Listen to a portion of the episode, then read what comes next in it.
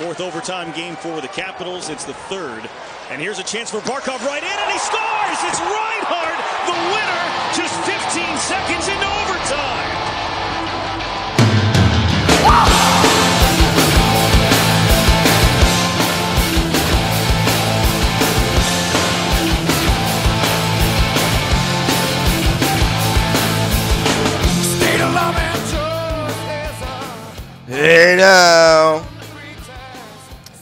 Hey now, everybody. Steve Bennett here, the Sportscasters Podcast, Season 13, Episode 20. It is November 9th, uh, Thursday evening into a long holiday weekend here in the United States of America as we honor the veterans that have served this country over the years on Veterans Day.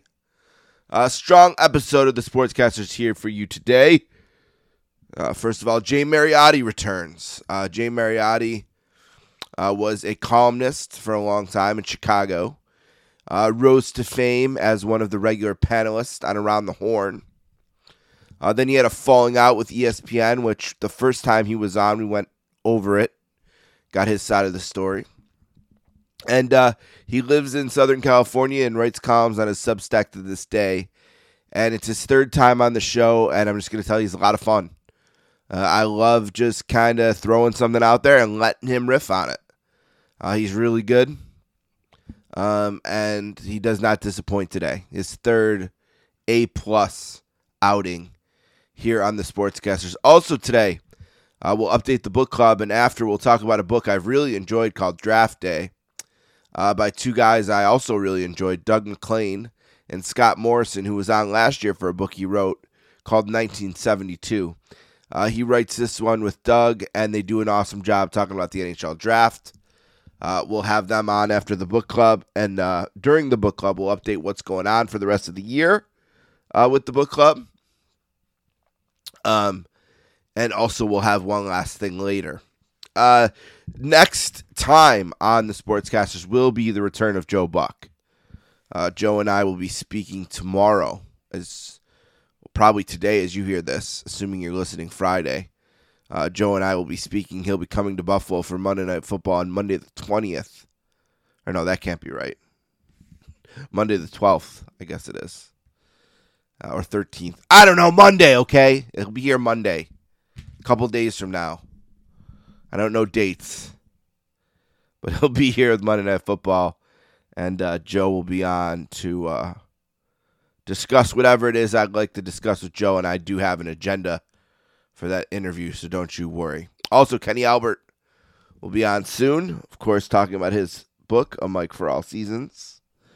Uh, Sean McDonough should join us before the end of the year. Uh, so looking forward to talking uh, to Sean McDonough. Also, Puck Daddy, Greg Wyshynski, and Jeff Passan. Those are the ones I'm really trying to squeeze in before we take a break over Christmas and New Year and come back uh, for season what 14 i will be honest more than ever i thought about not coming back next year and ending it here but that's that's not going to happen. Uh, the show will be back for another season in january uh, and we will soldier on. There's been some burnout this year with booking. Uh, booking guests is difficult now in the land of 2 million podcasts. We'll actually talk to joe about that for a second. Uh, booking is difficult, um, and I almost let it kill my love for this. Uh, but I'm not ready to go there. Another thing that's killed my love for this a little bit is how much everybody I root for just stinks. I mean, the Braves embarrassed themselves in the playoffs. The Braves were in the playoffs for about 30 seconds. Okay, it was a really disappointing Major League Baseball playoffs this year. Uh, there was a great game two in the Braves Philly series. There was a decent game or two in the Astros in Texas series, and there was a great game one in the World Series, and that is pretty much it. That's pretty much it. It was a really bad playoff. Uh, drama was minimal. There was a lot of blowouts, too many bullpen games, uh, just some really bad stuff. It was not a great playoff. The format stinks. Uh, the Braves stunk, and uh, so did everyone else. You know, anyone who won 100 games they were not good in the playoffs. Uh, and the Phillies were good until they ran out of gas for whatever reason towards the end of the NLCS. Couldn't get a win uh, those last couple couple games. I want to talk about something with that series too. Uh, Chris Russo, the Mad Dog from Mike and the Mad Dog, now he does high heat. He ran his mouth a little bit, as Chris Russo tends to do, being the Mad Dog, and said that if the Diamondbacks won those two games, he would retire. And of course, he's not retiring. People are giving him a lot of heat for it. Those people are stupid. Come on. The Mad Dog, he, he, he got emotional in a moment and you, you want him to just retire? No, come on. And by the way, that guy is the only reason, not the only one of the one of the reasons all this exists. Certainly, this show exists because of my love for Mike and the Mad Dog, and Howard Stern, and a few other things. Uh, but we're talking about a Hall of Fame, first ballot Hall of Famer, uh, who got a little caught up in a moment that I'm sure he wanted to have back as the Diamondbacks were recording those last couple of outs. But that was not a far fetched opinion, by the way. Everyone thought that the Phillies would win one of those two games. The Phillies have had the best home field advantage in the baseball playoffs the last couple years since Yankee Stadium, old Yankee Stadium. So nothing crazy about that. Um, I support the Mad Dog. Um, you know, long live Chris Russo. Uh, look at the Braves stink. The World Series stunk. The baseball playoffs, which I love, stunk. You know, the Saints, uh, I'm trying to love them. I'm trying to love the 2023 2024 Saints. They're tough. I'm not a big Derek Carr guy yet. I'm trying to like him. He does make some plays late in the games to win games. We also seen two weeks where he couldn't make the play late in the game and they didn't win the game. Um, he's better than what we've had in the past, you know, post Brees, but he hasn't been great yet. Um, but you know, man, I just love that team. So five and four, some winnable games ahead. Uh, we'll see. I'm hanging in there with them, although they haven't been my favorite iteration of the Saints so far this year. The Sabres are a huge disappointment. Uh, they've been average at best. I, I guess the best news is is they haven't eliminated themselves in the sense that they haven't had a nine game losing streak like they did last November. Uh, but, you know, they've been a disappointment. They stink. You know, Italy has struggled here. Um, you know, lost to England. They have two big games coming up in a week or two, which we'll talk about. Uh, but yeah, it's been a down, down, down couple of months in sports. Hopefully, with just up. Hopefully, the Sabres keep getting better make the playoffs. Hopefully, Italy qualifies for the Euros. You know, hopefully the Saints go on a nice run, go into the playoffs. You know, hopefully, we're on the the bat, the other side of all the stink that's been going on around here, uh, and uh, it gets better. All right, let's take a break. Uh, we're gonna come right back and talk to Jay Mariotti.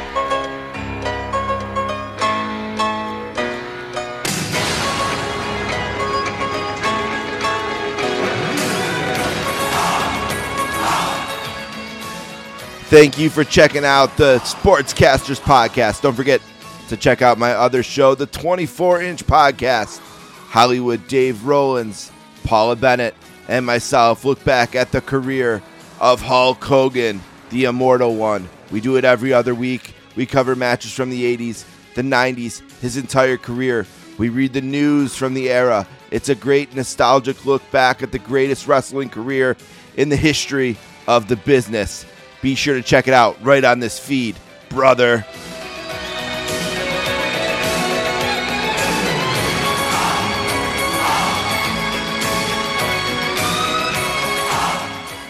Hey Jay, what's going on, man? Welcome back. Hey Steve, thanks for uh, having me. Appreciate it. Yeah, I love having you on. I love the columns. Of course, jmariotti.substack.com.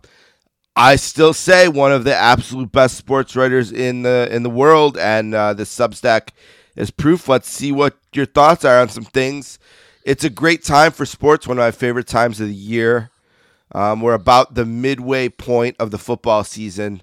Just kind of generally, what have been your thoughts on the season this year? It's been a really weird year for quarterbacks. I don't know if that might be where you zero in with guys getting hurt. I mean, sort of Aaron Rodgers set the tone right from the start, right?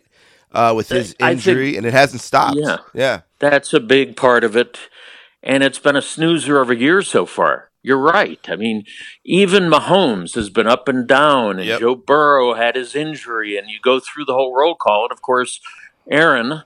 It, it's even even Justin Herbert ha- hasn't been dead on. So, in this day and age when we're so possessed with quarterbacks and how they're playing, and they they they do rule sports the way the way it works these days, quarterbacks in the NFL uh, it's it's been kind of a, a rough year, and if you look around the league, you'll find at least half the franchises have issues with quarterbacks. That's one of the reasons I saw C.J. Stroud just have a monster game on Yeah. Sunday and really a first half of the season. And and I look at some of these places, such as say Chicago, that can't get the position correct Right. and yet there is Stroud having a great year. So honestly, man, uh, a little bit of a snoozer. Uh, it's it's you know it's a shame the World Series uh, only lasted five games and people weren't into it. People weren't watching it.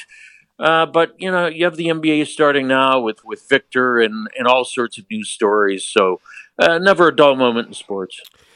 You know, they've expanded the playoffs in football, so I think it takes a little bit of the regular season away. A little bit, you know, because there, there's going to be a nine win team in pretty much every year, I think, if not two. You know, when you get to that seventh team, like we said, that the quarterback play has been off.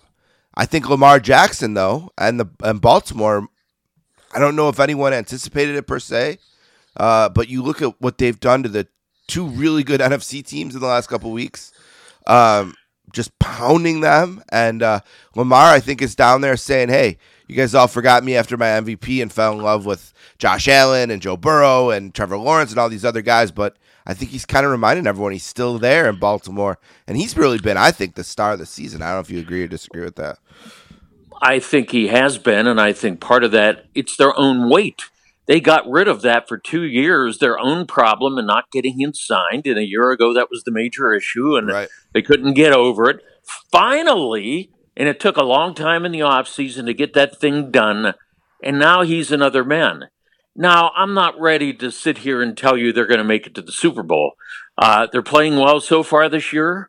Uh, th- this is the kind of year, though, Steve. I would argue it's it's it's rough to sit here at mid-season and start picking Super Bowl teams. Yeah. I'm not. I'm not going to ignore Kansas City and their improvement on defense. Uh, you know, the the whole Kansas City thing has been just swallowed by by Taylor Swift and and that whole thing, and it, they've almost captured their own cult in Kansas City with this whole Kelce and Taylor thing. All right, that that's the first half of the year. She's off in Argentina now. He can, you know, forget about it and start catching balls when she's not in the stadium. And and we'll wait for all of that to progress. I still expect Kansas City in the middle of a dynasty uh, to win any uh, postseason game. Buffalo, your guys in Buffalo have been an up and down, and Allen has been up and down. And you're you're thinking one minute he's going They to be could miss the playoffs, Jay. They could miss the playoffs. They really could. If you I, look at their it schedule, wouldn't shock me. Yeah. wouldn't shock me, man. I, I, it's it's that kind of year. yep. And and you know, Allen, this may be a little off the wall, but he may need a change of scenery. You, I don't think you want to hear that. Oh well, that's not gonna happen. I'm not a Bills fan. I, am a Saints fan, but there, there's no chance. They spent 20 I- uh, years trying to find him. I think what he needs, Jay, you and, and I'll let you finish, but you can agree with this. I think he needs is Sean Payton. You know, his Drew Brees to Sean Payton. I think he needs someone who's on the field with him. You know, as the coach, who's kind of like reminding him to be Josh Allen all the time. You know what I mean? I think he just needs that guy. Oh, sure, I, I agree with that. yeah. But but I I just have a feeling over the summer he got swept up in all this gossip stuff in New York. Yep, he did. and it swallowed him whole. And it took me kind of weird where well, I can't deal with the media now. I'm thinking, wait a minute, don't you have media up there? I, I'm just starting to wonder a little about his future and whether he might be better off somewhere else than Buffalo. I know nobody wants to hear that there, and, and they're going to have to make the deal done uh, and, and make him the, the richest quarterback of all time when And he's they will. ready and they will, but he's got to want to sign it too. I'm, I'm, you know, I'm not trying to, to to create a stir or anything, but that's one guy I wonder a little. He is so inconsistent that that wh- whether it's bringing in a, a you know a coach to get him straight, Uh, he's just all over the map, and I think at this point in his career, uh, he's either an MVP or he's disappointing, and you can't be one way one week and, and one way the next. Joe Burrow's a guy who was clearly injured at the beginning of the year. It, Yep. it bothered me greatly when so many people were down on Joe Burrow. Don't you realize he's playing when he shouldn't be playing at all? And he got through that period. Now he's back to scratch now. Uh, you know, but I'm like you, man. We're all looking at quarterbacks as as the kings of the pie in sports, and we're, we're all looking at each one and seeing how they develop. But uh, as we said earlier, it's been that kind of year where Lamar Jackson is is right now your MVP at midseason. But is, yep. will that will that happen at the end of the year? Uh, let's wait and see. Yeah, interesting. Let's go to the World Series for a minute because you mentioned it quickly, and I'm a big baseball. I love baseball, and I love the baseball playoffs. Um, this is maybe the worst baseball playoff as a whole I can remember. Um, they only had a that that World Series game one, uh, Braves and Phillies game two, and maybe a game or two in the um, in the Astros Rangers series. Other than that, there just wasn't compelling baseball.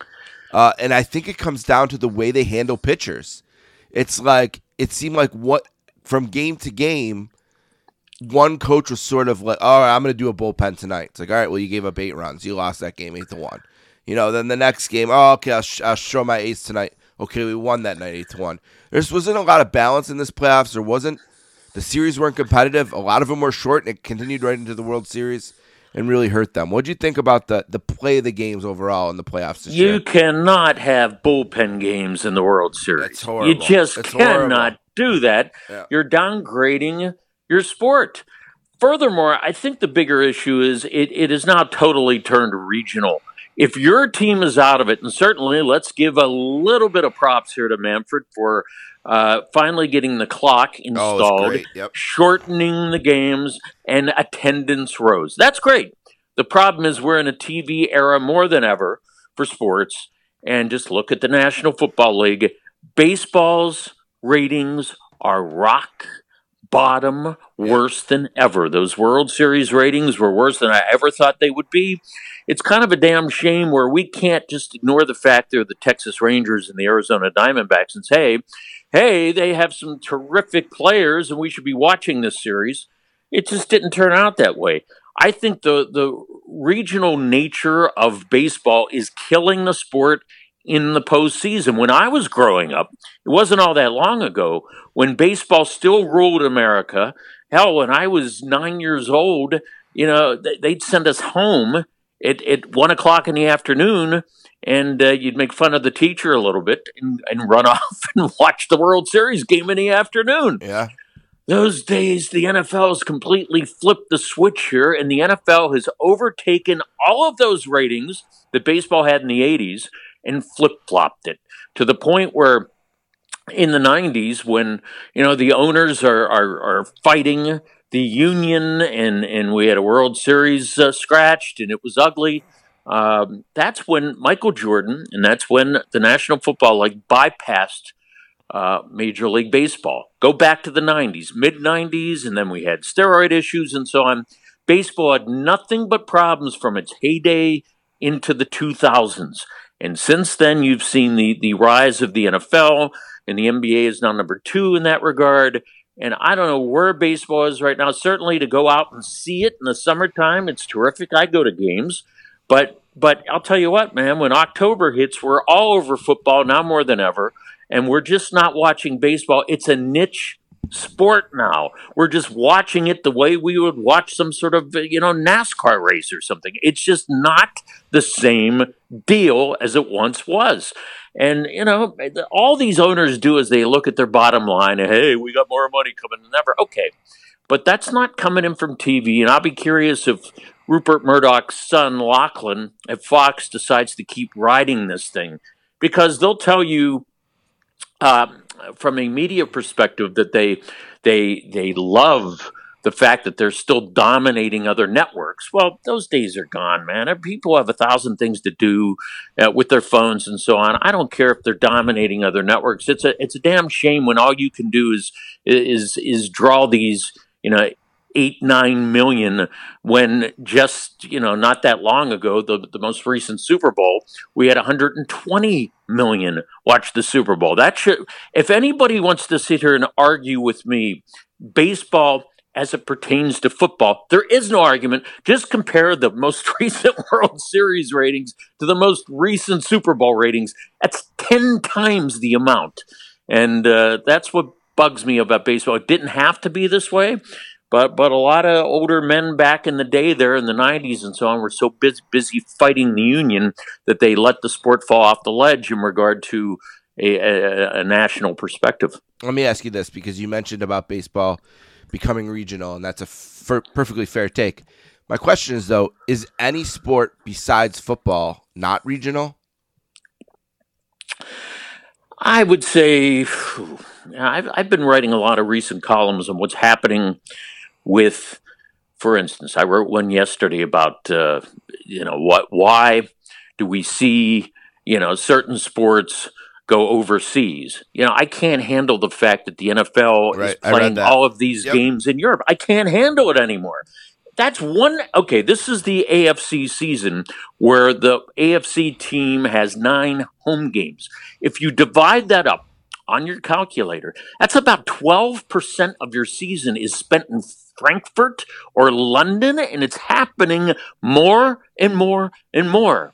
Now, what I would tell you about the NFL is it is not a global sport. Goodell is out of his mind when he says, Oh, we want to be a global sport. I have been to Paris, I've been to these places. The one place I have seen, Steve, is Mexico City, where there are Dallas fans and there are Las in Las Vegas fans, okay, Raider fans. Mm-hmm. But but generally, I'm not ever going to buy into the idea that in Europe you can have a global sport. They care about soccer, soccer, soccer. In yep. Paris, they care about rugby, rugby, rugby. The NFL, it's like Beyonce coming to town, and yeah, we'll go out and see this American attraction, but they will never ever accept American football Eh, as part of what they do over there. So for Goodell to be all over this, and instead of doing this in the preseason when it doesn't affect fans, if I'm a Kansas City Chiefs season ticket holder, and I've been one for 30 years. I'm mad that they're playing a game at the height of their dynasty in Frankfurt, Germany. So, so to get back to your original question, what what isn't regional? They're trying to make the NFL into a global sport. It's not that. Certainly, the most national sport national I've ever sport. seen with yep, gambling, yep. the gambling involved and so on. Clearly, uh, the biggest national sport we've ever seen. I would argue the NBA, I would fans of the NBA will watch any team out there. But you know what? Baseball, it's to the point where, ah, it's Arizona, I'm not watching them. Ah, it's this team, I'm not watching. No, you you have to be a Dodgers Braves type of fan, and even even not them anymore. It's clearly just a summertime thing that people love to go out and watch at the ballpark, and that's great. But once the autumn hits, turn it off. Who cares if your team isn't in it? And we're watching the NFL. Okay. Yeah, I think I agree about baseball and that. Like I said, I didn't disagree with your baseball point. I just think like even basketball, you look at their finals numbers. They were only at about eleven and a half million last year. You know, which is way down from say 2019 when they were at 17, even 2016 when they were in the 20 million. So I think basketball I think all the sports, like I, I, get a little upset when they, oh, it's the lowest ever, it's the lowest ever. Everyone is at their lowest ever because of cord cutting and the way habits have changed. Um, I think that the, the key is going to be who can adapt to it the best. And maybe you could say right now, the NBA and the nature of their sport seems like online they have the biggest and best presence. Um, right. And I just wonder though, then the opposite problem for them is can they get those online fans into a linear direction? Can they get them off the phones and fans because I know like the NBA they they're great at promoting their stars, but you also have people who they don't have favorite teams, they have favorite players now. You know what I mean? So I think the bigger issue is is the NFL and college football. It comes down to play, to play, to play, to play, and you can gamble on. I'm not a big gambling guy, you know, but still, yeah, you can still gamble on all of that stuff, play to play, and all all leads to a conclusion. Whereas if you're watching an the NBA is trying this in season tournament, which is hokey. I don't know anybody's wow, oh boy, the in season tournament's going on. No, that's a way to attract more money from ESPN and and Tur- the Warner Brothers Turner people and uh, Apple and all these others that want part of the NBA package. I agree with you when you say the NBA is ahead of the the the rest of the, the, the sports in regard to appealing to younger people. They have the sort of sport that appeals to younger people when you see some uh, astonishing dunk, and you're Yep. going to see more and more from Victor every every night, and that's great. But you can watch that on on a on a separate link on your phone. Baseball doesn't have that. It's rare when you call. "Oh, There's another home run. Oh boy! It just doesn't have that appeal to younger people and and how it applies to them. So I agree with you on the NBA. I'll be curious how this all shakes out in the future. Uh, I would think, go, going back to our original point, if I had anything to do with running baseball, I would try to go to the owners and say, guys, 162 games is way too long when you can have your first round playoff uh, team out in a matter of a couple of days. Th- that has never made sense to me. This discrepancy between the length, six month length of a major league season Oh, and the brutal. short little playoff Yeah. stuff. It makes zero sense to me why we've played these six months when you can be gone in four days. That's what I would do. Of course, that that's a joke because the owners are never going to give back what they already have. Right. If I if I could, Steve, I'd shorten the season to five months and expand the playoffs to a month and a half, and then we would have a hell of a time. But that'll never happen. You know, I'm a Braves fan because I grew up in Buffalo, and they were the only team I could watch every day. You know, on TBS. So from 1989, I've been a Braves fan, and I just think of their season this year. They're by far away the best for the whole season, and then then you make them take six days off. You know, uh, and then try to ramp up again, and it's a three game, you know, five game series. And as soon as they lost game one, they were done because How would you like to be a Dodger fan? the Dodgers and, and go thing. through all Yep. of this and then see Betts and Freeman do nothing and their pitchers go off the ledge. Yep.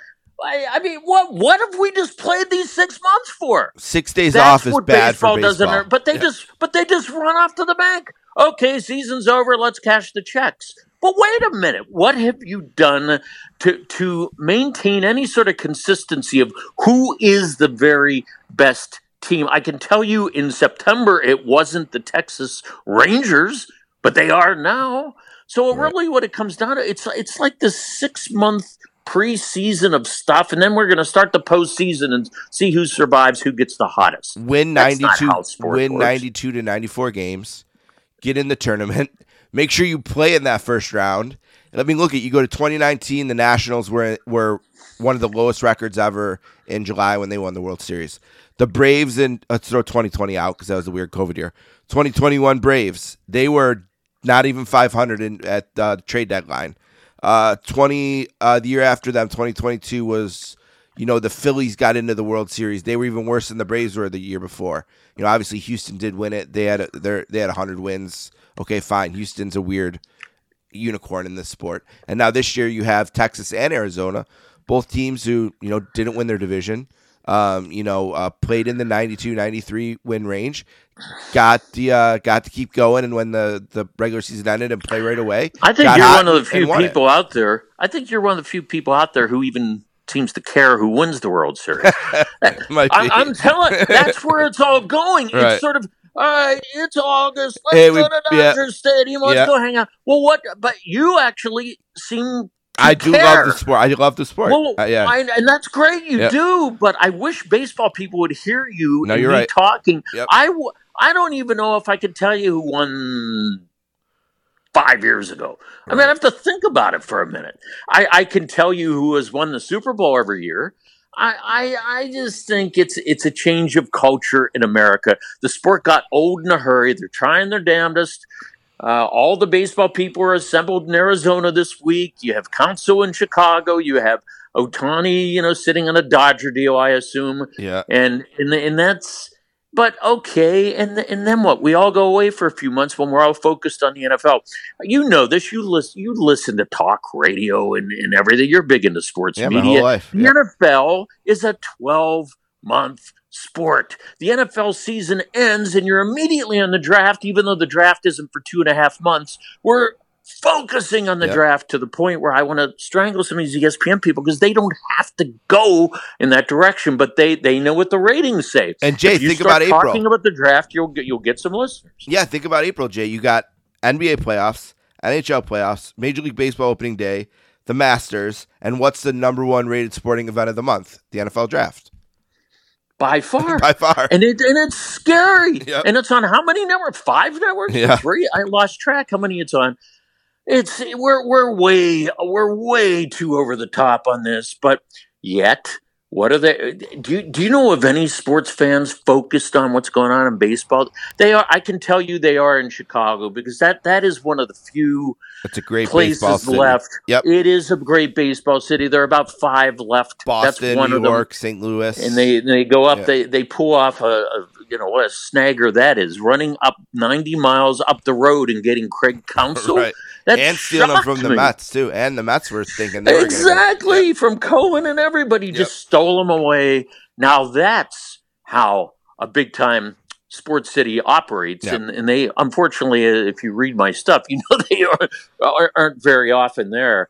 But that's a that's a big time move there. And now we're waiting for Ohtani and then everybody shuts it down for a while. And we'll all go back to uh, the michigan situation in college football and then of course the rest of the nfl season. But to, to answer your original question in, in the show you know the NFL season is kind of dull because everything I've been focusing on lately, four columns in two weeks on Jim Harbaugh and that mess. And any any hour now, we're going to come to a conclusion there. And to me, that's the biggest story in sports in, in the last few months that the number one team in the country uh, would would go to these parallels to go out and steal signs when it's clear as day in a rule book, and we can all argue whether it should be in there or not. It is in there, and and and they're breaking every rule, and you got a coach acting, you know, I didn't do anything wrong. Oh, uh, what? You don't know anything about it, Jim?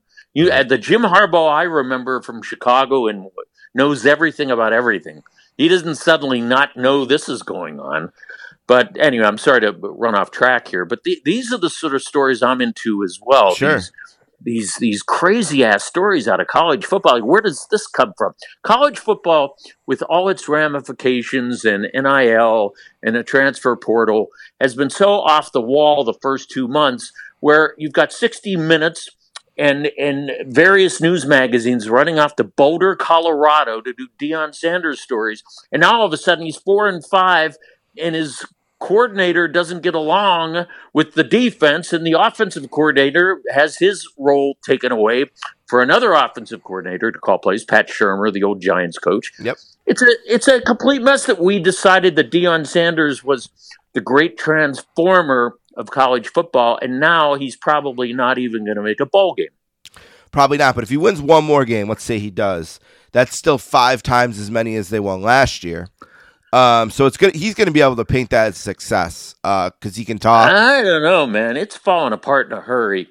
And Colorado State, which he barely got by in double Right. overtime, is three and six. TCU has had a rough year; they're four and five. right? Maybe the And worst. Nebraska, yeah, the Nebraska just lost to Michigan State, which which had a, a fiasco with its head yeah, coach. not a signature win there. That's I sure. don't know if they've had them. Yeah, yeah. And uh, I, I, you know, let's see where he goes from here. But but let's cut off the books. He he signed some book about twenty one ways to solve life or something. Yeah, but I, I think we can cut the book off for a while. We know Deion loves Deion, right? We know that. We've oh, known that sure since the 80s for sure. Uh, a couple things that you've said I want to kind of go back on and, and talk about for a second. We've talked about the great success of the NFL and, and all the things they, um, you know, all the things that make them the king, which they undoubtedly are. We've also talked about a few things that, you know, I always I've always said, you know, 100 years ago it was baseball, horse racing, and boxing were the kings. Like sometimes you can be the king and the king can fall. And the things that would make me nervous if I was in charge of the NFL and I'd want to make some changes to, uh, number one on that list would be the officiating, um, because it's so incredibly bad now uh, that you can't watch an NFL. You, it's one of those things now you have to price in, right? Like you go to a game knowing, all right, my team's going to get four bad calls against us. You just kind of have to accept it. My team, the legacy of my quarterback and coach was altered by the incompetence of NFL fish, uh, officials. We had a, a, an NFC championship game stolen from us, And the only way anything will change is if that happens to Jerry Jones or one of the more powerful owners, and finally they say, "What's the solution here?" Do you see this as the crisis I do, or do you think I just am so scarred that I'm blowing it out of proportion? I, I think we're all baffled by bad officiating, especially, excuse me, in the National Football League, which you know is pulling in what 120 billion in media rights this decade. Uh, I I don't understand why we still have these issues. I have always thought that the NFL should have a select crew that it retains 12 months a year as part of its staff, put them through all sorts of training in the off season, Yeah, anything possible. film, Make yeah. sure they're all younger. They're not old insurance men. They're just just bring them out here. It certainly isn't a money issue anymore.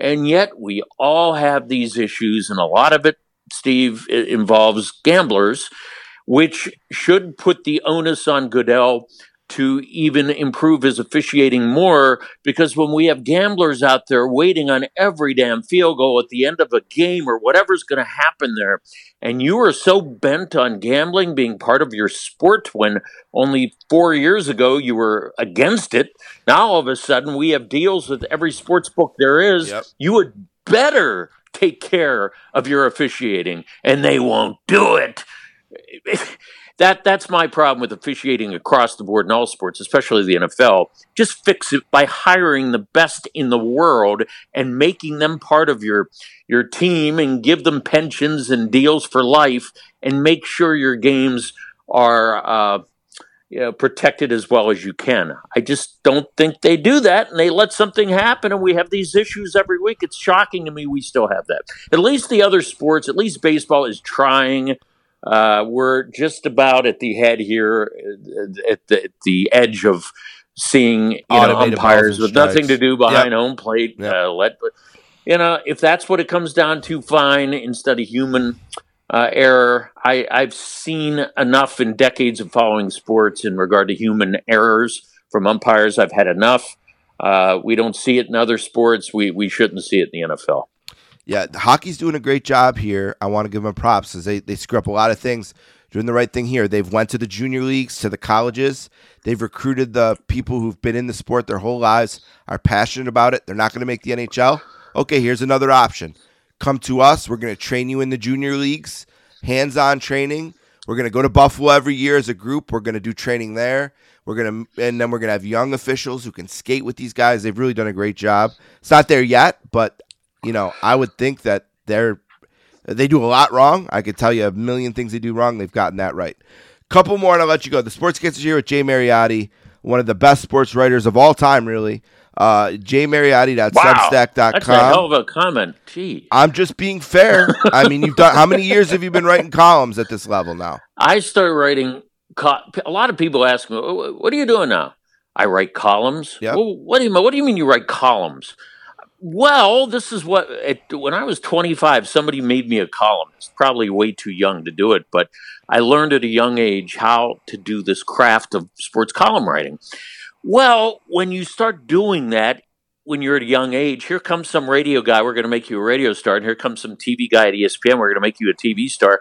And all of a sudden, you've got radio here and TV here and your column here and you're traveling here, and you don't have enough time in your day. When I was on Around the Horn eight years, I made damn sure I kept writing the column as much as I could, four, five, six times a week, because I didn't want anybody forgetting what I did for a living. Now, were some of those columns probably bad? Yeah, I was exhausted.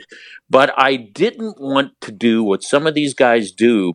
Okay, I'm done with column writing. I'm now a big star on Like TV. Kornheiser retired Okay. essentially from I. I, I, well, Yeah, all yeah, of them. They, Kornheiser, they retired their co- Do they Simmons. realize, Yep. not taking any shots at them, they were better columnists than they were on TV. But when they start waving the Yep. money at you, Yep. oh, we don't need to do a column anymore. Oh, yes, you do. So anyway, people say, what do you do now?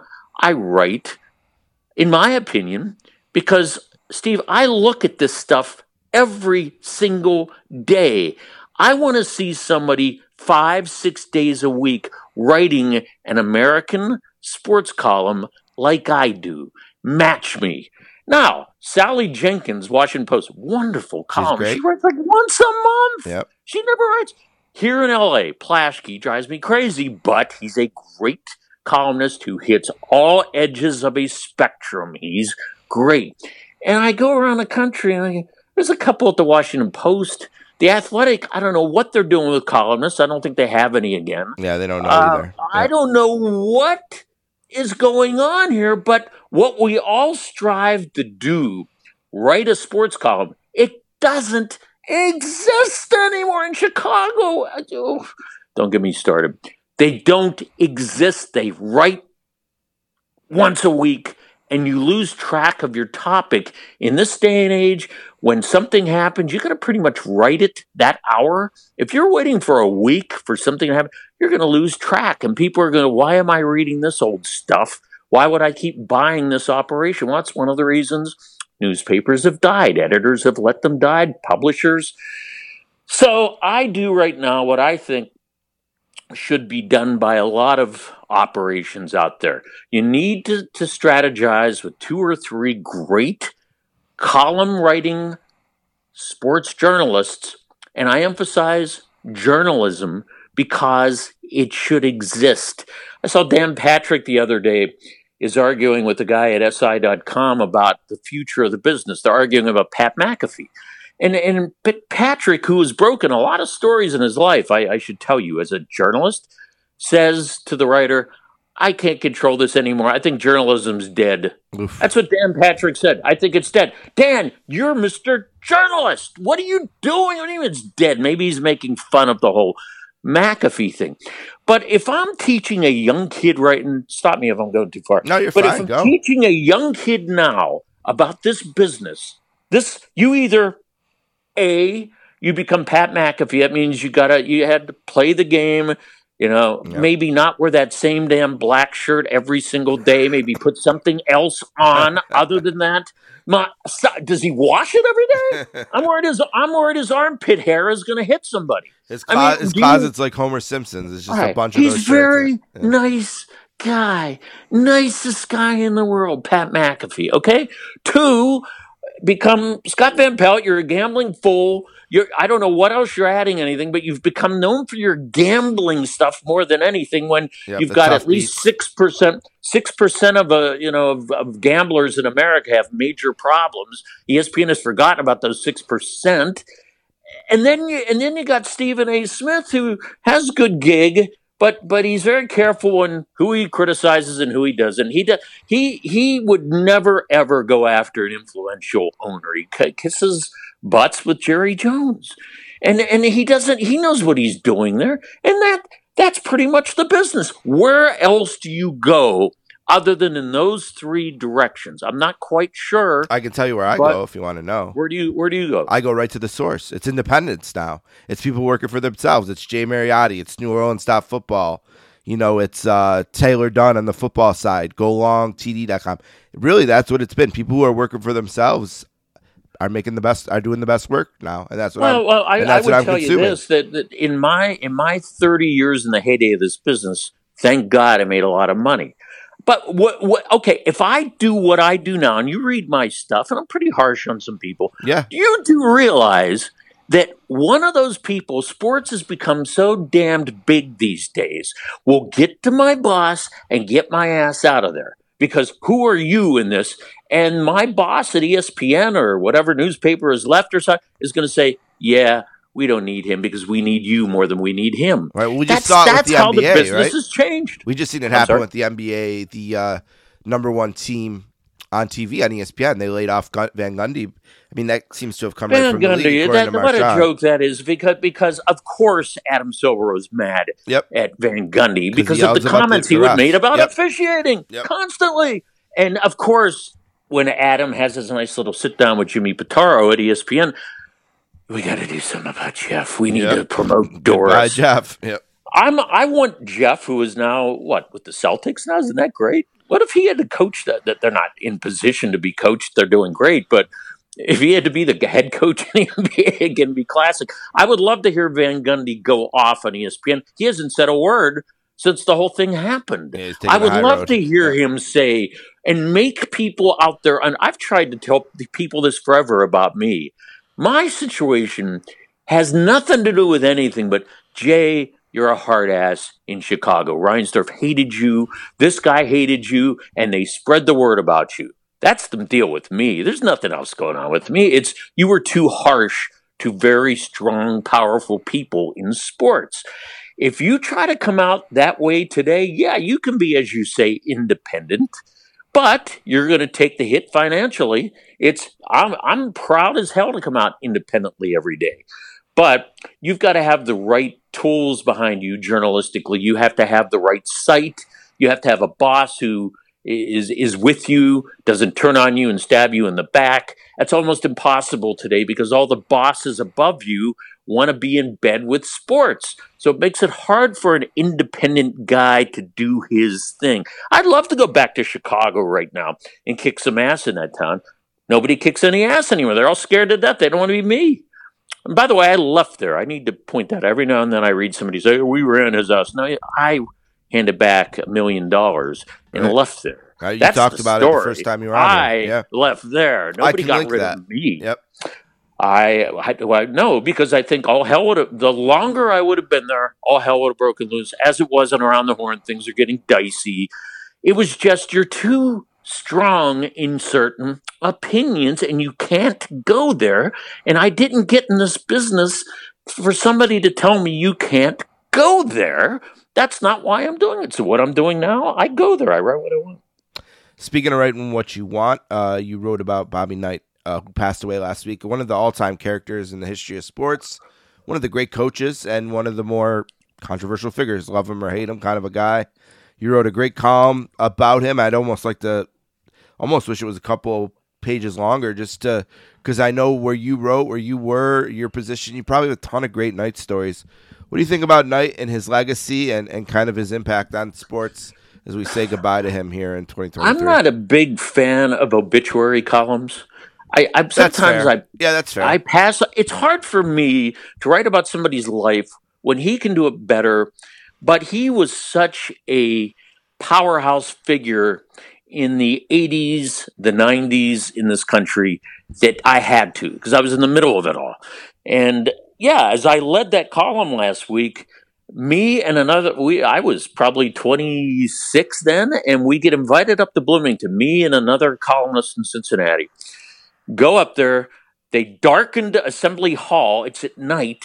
We're just sitting there in two chairs. Is this guy ever going to show up? It's dark. And all of a sudden from behind, Hi, I'm Bob Knight. What can I do for you? And sat down for an hour in the dark and gave us this unbelievable story about what he wanted to do with young people. Never raised his voice, never stuffed a fan in a trash can, never threw a chair across the court, never did anything. His awful comment about rape, none of that. He was just a calm guy. He comes to Cincinnati that weekend and he gets into a fight with with a uh, with an official, and he goes to a, a, a an old phone on press row and slams it with his hand, just slams the thing at halftime. And I called up the scene, and there are two guys from CBS at halftime, James Brown and Jim Nantz. And Jim Nantz, in the in the nicest voice possible, hey uh, JB, we got Bob Knight causing some issues. What do you think of this? and Jim Brown, believe it or not, or uh, James Brown, believe it or not, goes. Um, uh, I would think Coach Knight wouldn't take this too far. yeah, right. And he goes on to win the national championship that year Wow. and probably should have retired on the spot because from that point on, he's trying to prove that he knows more about sports than anybody on earth. And I know how to rattle these kids up. All he did was fight the world until he choked Neil Reed and two in 1999 and then the next year he gets into it with the kid on campus and they and basically they, they had to get rid of him. He should have quit when he won his third championship in 1987 but you know, he a guy like that has to carry on. It's sad how he died. Uh, I, I it just i wanted to bring that point out that a man like this could actually settle down once he had you in his little cave there at assembly hall he could actually settle down and give you a great story that turned out to be a lot of bunk because four days later he's pounding a phone on press row. so anyway, that that's the whole Knight story. I actually had to see his last game coaching Indiana was in Buffalo. The first time I ever went to the NCAA tournament, they lost to Pepperdine, I believe. Yeah, and yep. that, and the first round upset to Pepperdine, and then uh, he was gone. That you know that whenever that scandal happened in this. You know, yeah, there were too many scandals, and it yep. blows me away that Myles Brand, the president of IU, only suspended him for three games when it was clear as day that he choked Neil Reed at practice, and he suspended him for three days. That that allowed those Hoosier fans to make the decision for the president. It's just the Hoosier fan. That, see, this is uh, how I ended that column was thank you for drawing a line between a, a, time when coaches could could humiliate and abuse athletes uh, in in just sick ways. Thank you for drawing a line to now where none of that could last for an hour.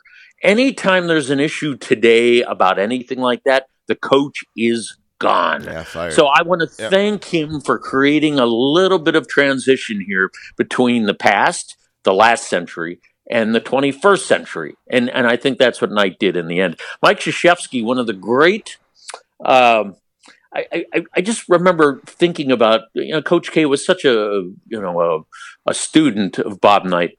He took the best of Bob Knight and he left alone the worst. And that's the best I can say about Krzyzewski, is that he knew there was certain parts of Bob Knight he had to uh, kick away and yet he took the best of Bob Knight, his passion and intensity, and that led Coach K to the greatest uh, college basketball career. Although I am five miles from John Wooden at right. UCLA. UCLA, I need to point that out. But K, you know, goes goes down as he should have.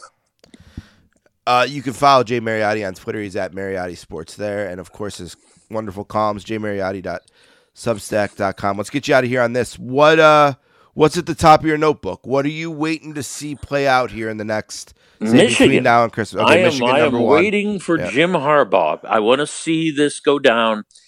I'll be curious to see if Tony Petitti, who is now running the Big Ten, you came from baseball, okay?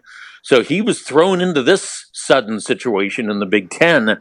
Now, is he going to respond to the coaches and the ADs who have peppered him with calls in the last few weeks? Or is he going to do one of these things that we often see in sports? Well, let's see. We'll suspend Jim for two two games and be back for Ohio State, and he'll be back for the playoff. Uh-uh. Too much has happened here. There, and, and by the way, Harbaugh has other issues beyond this uh, that they are investigating him for. It's not just this; it's many issues with Jim. I think he's already lining up his next NFL job, maybe the Raiders uh, you know, not the Bears, but a, a, team like the Raiders. He he's out of there. He's waiting for this to go down. Let's see if Petitti is going to be more loyal to Michigan and its championship quest, or be more loyal to all the people in in uh, the Big Ten who want Jim out of there. Well, I was gonna say. I think I could see like you, the writing on the wall that Harbaugh is going to, you know, maybe pull a Pete Carroll here kind of just get out, go to the NFL as the heat comes on here. But what happens to the actual Michigan team this year? I mean, they're what nine games into undefeated. They they got Ohio State at home. I mean, they could easily win this thing. Do they just get shut down? Do they get you know? I don't think they shut them down. They let them keep playing. The problem is what his number one assistant coach wasn't aware of the same problems they were having with sign stealing, he was aware too. It's not just Harbaugh, right. it's the whole staff knew. If, if I'm reading this properly, if this Connor Stallions character was around as often as he was, then everybody kind of knew what he was doing, unless I must be some doofus from some other planet. Oh, Connor was allowed to just uh, head off to these dozens of games on behalf of Michigan. Really? I don't think so.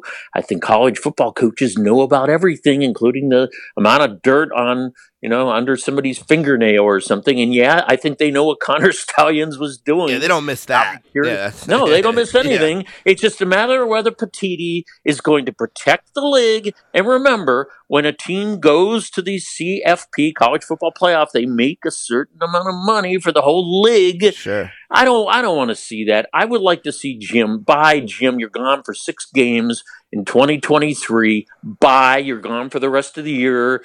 Figure out who's going to coach them. It, it, the kids shouldn't be affected. Let them play. Maybe they'll win. Once upon a time, this one's happened at Michigan you remember the Fab Five and all their Oh, fiasco. yeah. Yeah. Remember that? Hell yeah. I mean, remember remember when uh, Bill Frieder took over Michigan? This is way back in the day, but he took over a college basketball program. They've had a lot of issues at Michigan, a, a fine university, Michigan, where uh, this this is this is really to me rock bottom in sports. The Jim, who's been around forever and knows how to break every rule there is, uh, has done this. Let's see where it goes. I'm watching Petitti closely. I don't think he was re- expecting this in his in his first few months on the job. I think he was just awaiting you know, Washington, Oregon, USC, UCLA next year. I think this is stunning, and I think all eyes are on him right now. Well, we got to give a shout out then, after all that, to Red Berenson, the longtime Michigan hockey coach, 1984 to 2017. Zero scandals. So shout out to. to Red. Wow, wow. 23 years straight of making the NCAA hockey tournament, too.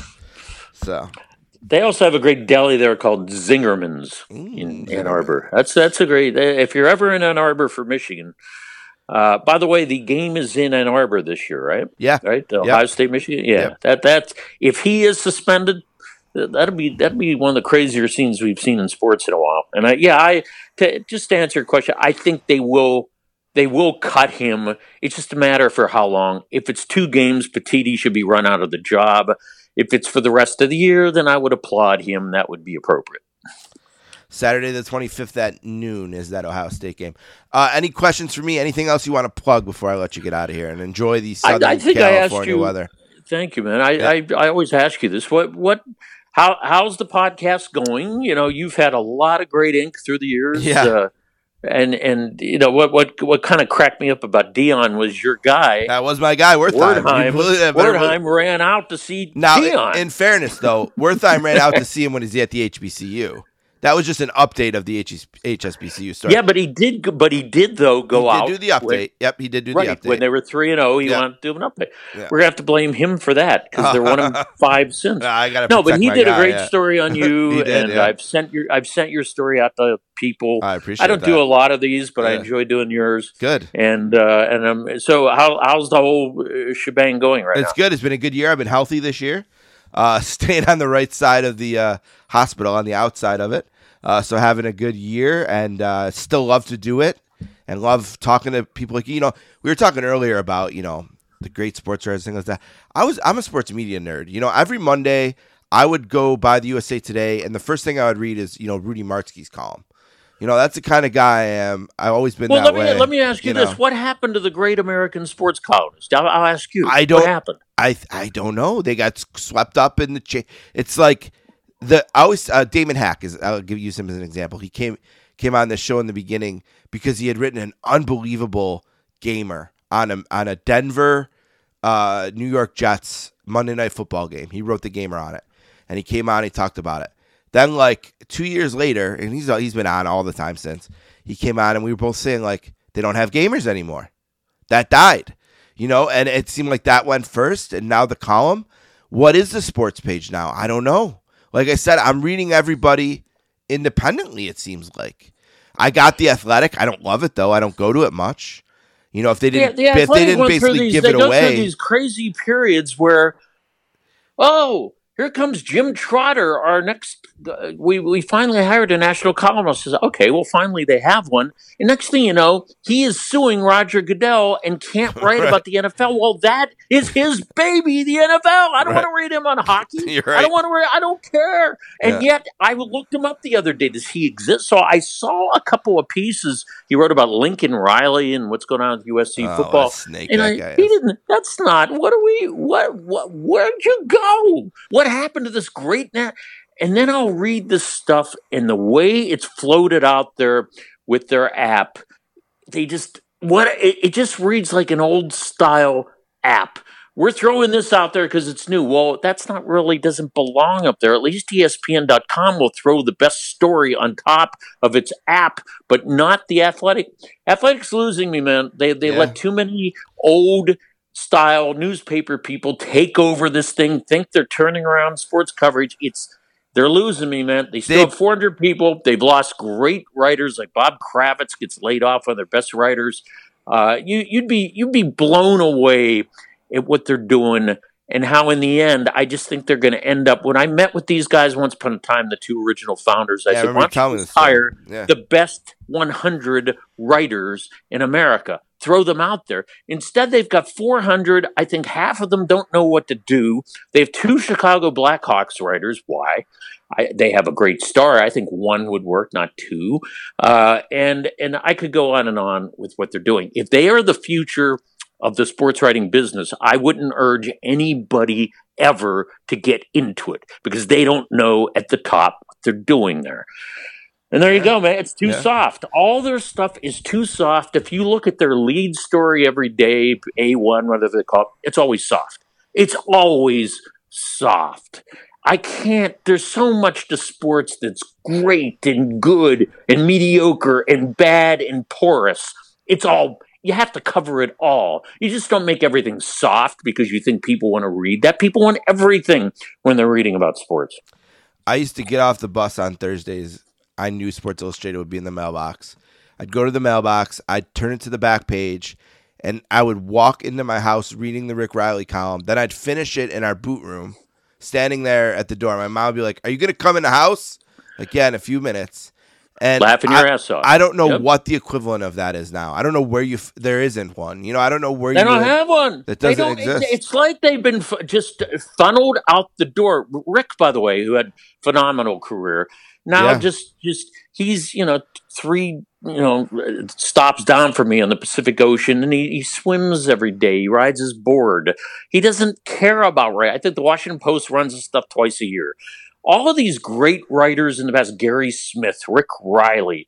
I, I, I just I don't know what happens. SL Price, sort of- one of my favorites, SL Price. He's been writing a Oh, he's great too. Yeah, That's he's been problem. writing a book about lacrosse. I mean, yes, or excuse me, SI kind of ran him out. I don't know why they would do that. Uh, and he's like, okay, I'm going to write a book. I'm going to go a passion project. I'm writing a book about lacrosse. It's going to take me three years.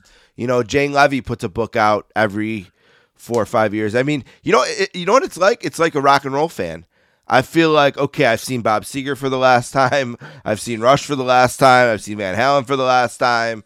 You know, I still have Pearl Jam. How long? That, it feels like that with writing. It's like my favorites are they're going away. They've retired. You got to do. aged out. Unfortunately, you got to do what your boss now more than ever. I can speak for this. Your boss is going to tell you what to do, and chances are, I might say, I don't think I'm going to go that way. They want people they can control at the top of these companies. Well, you don't become a writer to be controlled. And if you're a columnist, nobody is controlling you. You can't get the place sued. But if if you're going to just sit there and just listen to what somebody on high is telling you how to write your column, ain't going to work. It's you got it. There's too much going on in sports now more than ever ever before for there to be a such such a a, a little scant notice of good column writing on I, I can't tell you what's been going on with the, the Jim Harbaugh story. I I don't know who stands on what anywhere Right. about this. The other thing I'm noticing is a, a regionalized nature of sports writing. When you are in a particular, uh, Plaschke is the exception of this. He'll write anything. But when you're in a particular town, you tend to go toward the teams. You're more of a, you're not going to go against those teams because you're working in that local republic where the owners of the teams are going to go after a columnist. I know in Buffalo it happened to Jerry Sullivan. It, it, it Yeah. happens in all sorts of towns where it'll happen when you write too many things that piss somebody off in power, they will try to come after you. And now more than ever, it's likely to happen. I am lucky in Buffalo here with the Sabres. Um, you know, the late great Jim Kelley, uh, one of the great hockey sports writers of all time. Uh, you, you know, wrote here for years and years. Wrote his last column literally on his deathbed. Uh, he groomed uh, Mike uh, Harrington, who still is great to this day. So I still have Mike Harrington, and he Good. writes the Inside the NHL column. So we still have that little uh, glimmer here, and I'm sure there's different pockets of the country who can say the same thing. Well, I got this guy at least. I got this guy. You know, this guy trained under Doctor Z. or whatever. But like I said, it's fading. Uh, Jay, thank you so much for all the time. Maybe around Super Bowl, a little bit after that, we hook up again and see what's on your mind. I always love to hear it. Let's do it, man. I love your baseball passion. Don't give up on it. I won't. I'll always love the. I always love the crack of the bat. Thanks, Jay.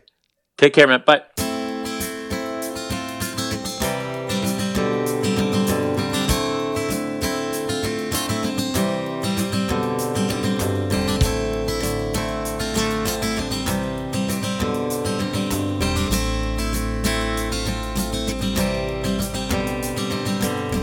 Twelve men broke loose in 73 from Millhead Maximum Security. Traffic just lined up across the front page. All right, I want to thank Jay Mariotti. Always awesome. Always love talking to Jay. I think anytime I'm down about the future of the sportscasters, got to listen to a Jay. Mar- got to interview Jay Mariotti. Snaps me right out of it. All right, book club update. Let's do it real quick. In a minute, we're gonna have Doug MacLean and Scott Morrison on the program to promote their book Draft Day: How Hockey Teams Pick Winners or Get Left Behind. Uh, I love this book. I want to thank Simon and Schuster in Canada for thinking of me and sending it to me and letting me be a part of reading it and promoting it. It's really fantastic. A really great job by Doug and Scott, and we'll talk all about it uh, here in a second. Uh, don't forget Wingmen, the unlikely, unusual, unbreakable friendship between John Glenn and Ted Williams by our friend Adam Lazarus. What a dude, what a book. Been one of the most popular, high selling books on Amazon since it's been released in the baseball section. A mic for all seasons, my three decades announcing the NFL, NHL, NBA, MLB, and the Olympics by Kenny Albert, with forwards from Wayne Gretzky and Walt Clyde Frazier. Now that I'm done with draft day, I'm going to start this. And uh, as soon as I'm done, we'll have Kenny on. We'll get to talk to him about the book. You know, I'm most excited. I've felt over the years interviewing Kenny, bringing up Marv was difficult.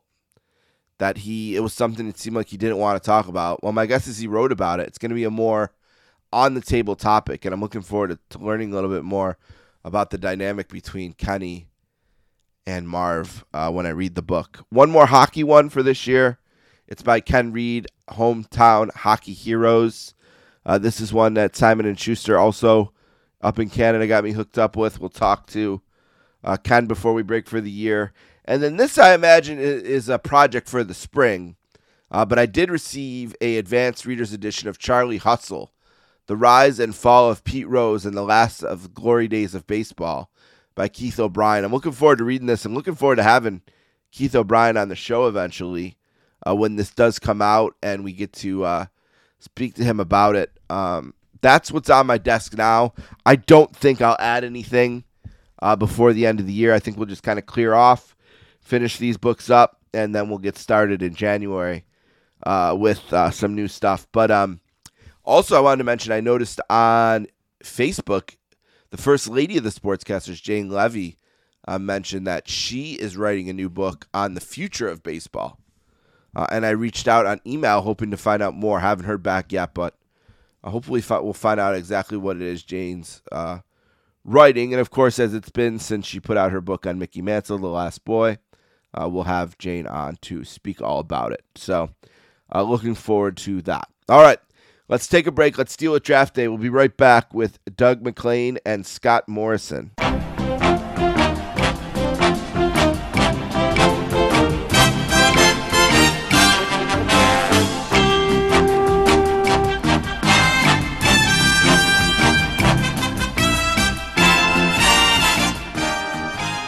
All right, our next guests today have worked together to create a fantastic book called Draft Day How Hockey Teams Pick Winners or Get Left Behind.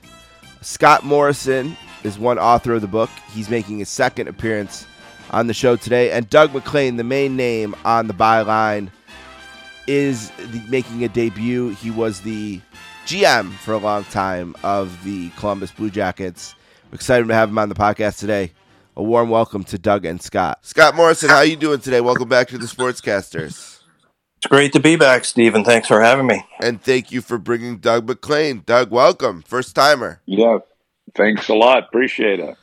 I uh, I have uh, been, you know, obviously a hockey fan my whole life, and uh, it's an honor to have you. I remember actually one time I was in Columbus for a, a Sabres and Columbus game, and uh, you were you were walking the hall. I said, there, I told my brother, I said, that's their GM.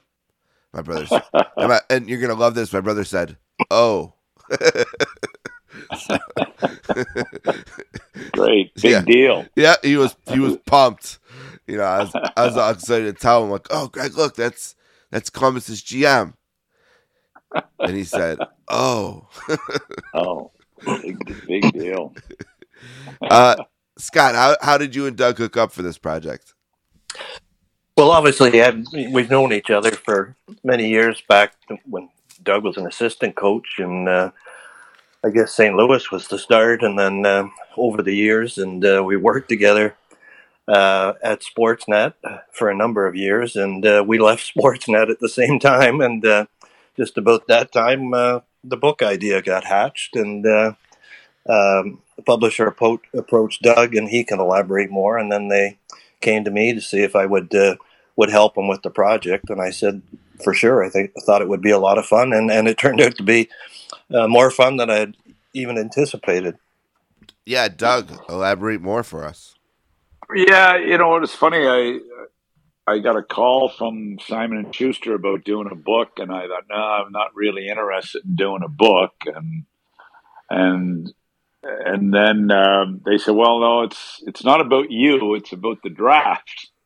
So then I thought, well, okay, I have a little bit of interest. So then they talked. You know, they were you know they were sort of looking at the Moneyball uh, baseball story, and they thought, you know, maybe we can do something similar. So. Uh, when when they moved to the draft, I was I was intrigued by it to say the least. You know, it was just uh, something I'd never really seen anything written on. And then uh, we talked about uh, Scott joining us, and it was uh, I, it was perfect uh, to get Scott. Uh, he did a great job, and he's a lot of experience. So it was, uh, and we're friends. So we we did, in fact, have a lot of fun. Um, and it was, you know, it wasn't. It, it, it was three year project for us. We were delayed a couple of times, obviously with COVID, COVID and so yeah. on. But overall, it, it it was a it was fun, and and we're pretty proud of the of the finished product. I I read a lot of sports books here, and sometimes they're straight memoirs. I've read a billion of those, you know. And but what I really enjoy is when you get a book like this, where there's an element of memoir, where you know I feel like there was definitely time, especially in the beginning. Um, you guys put the time in to sort of tell Doug's story, and I appreciate that. But there's something about it when the memoir sort of leads to a bigger narrative you know, about something else. And I thought, you know, and this is a classic example of that where the narrative leads you to the memoir part leads you to be an NHL GM, which leads to the bigger narrative of the draft. I always really enjoy those, um, and I like the way this worked out here, Scott. A lot of the stories were stuff that involved Doug over his career, so you had to tell the background of uh, of who he was and how he got to uh, to the NHL, and uh, uh, even though you know in recent years, a well-known personality on TV and radio and all of that. But uh, you know, for some people, you got to remind them of uh, just how ex- extensive his background was, and and it helps to personalize a lot of the stories too. And it's just not somebody telling other people's stories, but it's um, stories from people that they were involved with or uh, were involved with themselves. You know, when he tells the story of how he drafted Rick Nash and the, all the machinations of something like that. That's the fascinating stories. Yeah, yeah. The Nash chapter was great. Doug, did you guys sort of like? Did you have like a big a picture like a um a whiteboard or something like we got to tell the Lindros story. We got to tell the, you know, first time it was in front of fans. Uh, the time the Canadiens did this. You know, did you have something like that, or you know, was it just a more it, natural it, telling of the stories you knew best, or how'd you decide on what to tell? You know what? It was sort of it was sort of different. I I sort of started and I, I just outlined because I'd never done a book and never really, uh, you know, wasn't much of a writer. So I thought, okay, so I, I just jotted down what I thought might be like 10 or so, 10 or 12 chapter names. And then I would just, on by myself, filling in some notes on each chapter, you know, uh, you know, and as uh, you know, when Scott joined and as the book evolved, obviously, you know, um, I had a chapter called Sid Sid's draft, and it became the Pittsburgh model, and you know, so it sort of evolved, but it was sort of followed similar. I had the Rick Nash draft, I had Zherdev draft, I had Brule draft because they were the ones I was most criticized for or or credited for. So you know, I knew I wanted to touch on some of those, and you know, the the doing the you know the list and how the list is put together and the war room. I mean, it was pretty easy to come up with uh, names, but you know, as we got into it, we had the Montreal stuff, so it was a natural to have you know the greatest GM in history, Sam Pollock, and the you know Pollock, what yeah. what he did. So I you know Lindros was a chapter that came along later, and you know Scott mentioned you know that maybe we should you know we we should touch on the Lindros, and we had Pierre Pagé help us with that. So really, that was a that turned out to be a great chapter. So I don't even recall how that came about, Scott. Yeah, I think we sort of had a lot of the chapters evolved as we as we moved along and got deeper into it. And I, I should mention that we had a, a good friend, Tim Hornsby, veteran journalist, who is a, a, a draft expert over the years. He was helping us behind the scenes and coming up with ideas as well. And so, um, yeah, you, you're just trying to focus on what were the the big historical drafts and make sure you tell the stories behind that. And Lindros obviously was uh, you know, his draft itself was uh, anticlimactic because everybody knew he should be the first pick, but I guess it was dramatic because not everybody was 100% certain that Quebec would take him at that point. They desperately wanted to convince him to come, but then the following year, for the for the two trades and all the all the trade talks, right down to when the draft started, was just you know was one of the biggest stories ever on a, on a draft day. And, Yeah, and what was really fun about that was Pierre Pagé, who is a friend of ours and we've known forever, agreed. You know, he when I touched base with him about the draft, he said, uh, "God, I kept every every note um, from that draft. I had every note of everybody I talked to and every trade that was offered. So he he uh, Scott and I got on the phone with him, and I mean, he filled our ears, and we thought, wow, this is going to be a, a great chapter, and it really has uh, taken on a life of its own. That chapter, so it's kind of fun. I grew up in uh, in West Seneca, New York, so it's you know a suburb of Buffalo. And when Lindros wouldn't play for Sault Ste. Marie, uh, he played for Detroit Honeybake. I think you mentioned in the book, and Right. they played a game at the West Seneca town rink, like uh, the uh, you know where we open skate on uh, Tuesdays, you know, and rent this like the little town rink. And um, my dad, me and my dad went, and uh, he knew the Zamboni drivers really well, so we were able to get a spot. But I wish you guys could have seen what West Seneca Town Rink was like that night, because everybody knew Lindros by then, and um, man, it was so packed.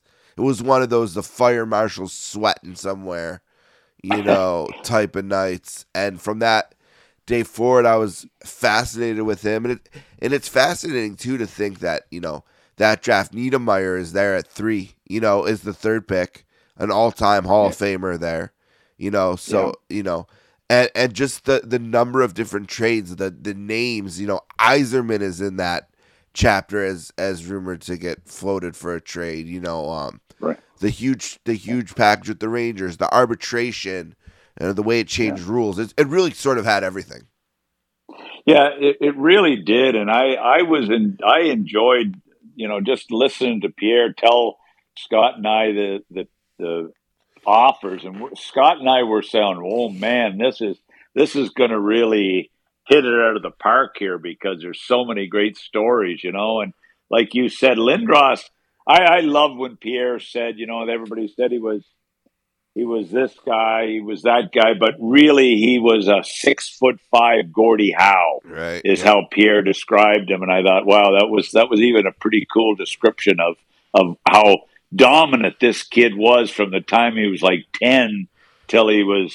I mean, he was world famous at sixteen. This kid, Yeah, Yeah. yeah, he was in the, he was in the same conversation. I mean, I covered him at the time coming up, and then uh, in those early years through those drafts, the two drafts, and he was called the next one. It was going to be from Gretzky to Lemieux to Lindros, and I think because of time and maybe because his career was cut short, people forget just how great he really was. I mean, he made Team Canada in the '87 Canada Cup right. before before he got in the league. So I mean, yeah, he was a phenomenal talent, and you, you think of the names that were listed from you know the various teams in the offers or the ass, and that speaks to just how how much he was revered by all these teams that you you have names like that thrown around and you know Doug lived it in Detroit with the the offers that they were putting through and uh, just how intense it was and I can remember I mean that thing went right down to the start of the draft before it was finally finalized that I mean ultimately two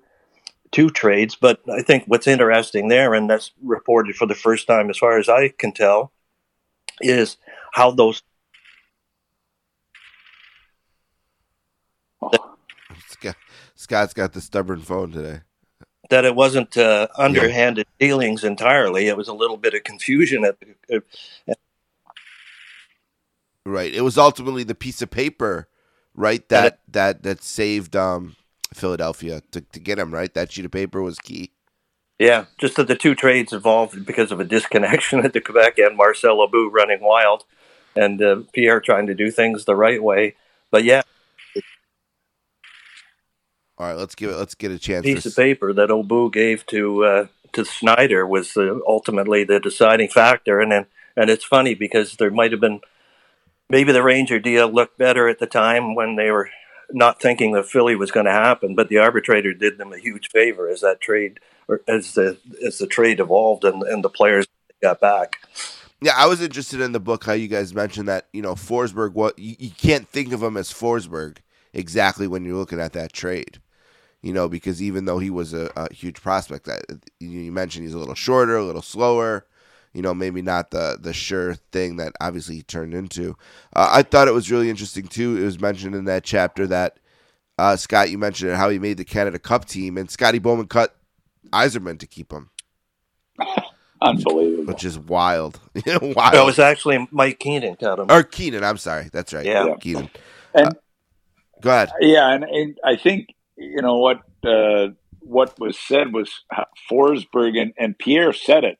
People said you know Forsberg was close to, close to Lindros at the time. He said no, it wasn't even remotely close Right. because Forsberg grew and became a, a much tougher kid, as you alluded to. So if people say, well, as you know, wouldn't have done it one for one, he said it wasn't even close at the time of the trade between Forsberg and Lindros, but Forsberg certainly caught up and had a, an amazing career. It didn't arrive until three seasons later. Yeah, exactly. Right. And really didn't I think maybe you guys will agree or disagree. It was more that Olympics that, you know, really he became the huge Star. name, the huge star. Seems like that happens Yeah. a lot with the draft too, you know, like Patrick Kane ascended to the first overall pick, I think largely because of how good he was in the World Juniors. You know, uh, certainly Pavel Bure when he, you know, his first announced himself at that Alaska um, uh, World Juniors. Obviously, a different draft story there because of the game sheets and the the brilliance of uh, of the people working in Vancouver to um, be be able to prove that um, and get him the way they did. Uh, let's go back to Pollock for a second um, because he's a fascinating piece of the book. Just the way he had the foresight. You know, you tell the story about he knows LaFleur is going to be in the draft in a year or two, and he goes to work on the California Golden Seals. They want to. They they have visions of, of, of winning right away. I think it was Frank Selke Jr. Uh, uh, Selke Yeah. Jr. was the the guy there and the the owner, and they're working on him, and and and they put together the chance to have the pick to to get him, and he's a brilliant character. And you also talk about, which is really interesting, how if they hadn't stopped the provincial rules when they did, the Canadiens would have had like Gilbert Perreault, uh, um, Lafleur. There's like four. And Marcel Dionne is like, Yeah. oh my, yeah. oh my god, it's crazy, and it, it shows you just in those few sentences how important the draft was to the league, right? Because without it, without Oh, it- yeah. yeah, without it changing the way we would have seen that. What about Pollock, who's really a fascinating character in the book? I thought. Well, I, I thought too the the great thing about Pollock. I know he, you know we talk about the Lafleur deal and and um, those those type of deals, but it's even after he retired, they used his picks to get Gainey and Carbonneau and on and on. Yeah. It was unbelievable how his picks, his second, first and second round picks, he acquired that stayed after the fact. Yeah, it's it, wild. He he was he was unbelievable, and that's someone I you know obviously I knew his name, I knew his reputation, but from this book I didn't know that you know I didn't know the intricacies of his brilliance. You know, Well, I- yeah, it was yeah. amazing. Pollock also had the foresight to make a few years ahead to pick to get the, their first pick in the 1980 draft, and because there was a kid named Gretzky that would have been eligible, right. that- yeah, and he he wasn't in that draft only because of the merger a year earlier with the World Hockey Association.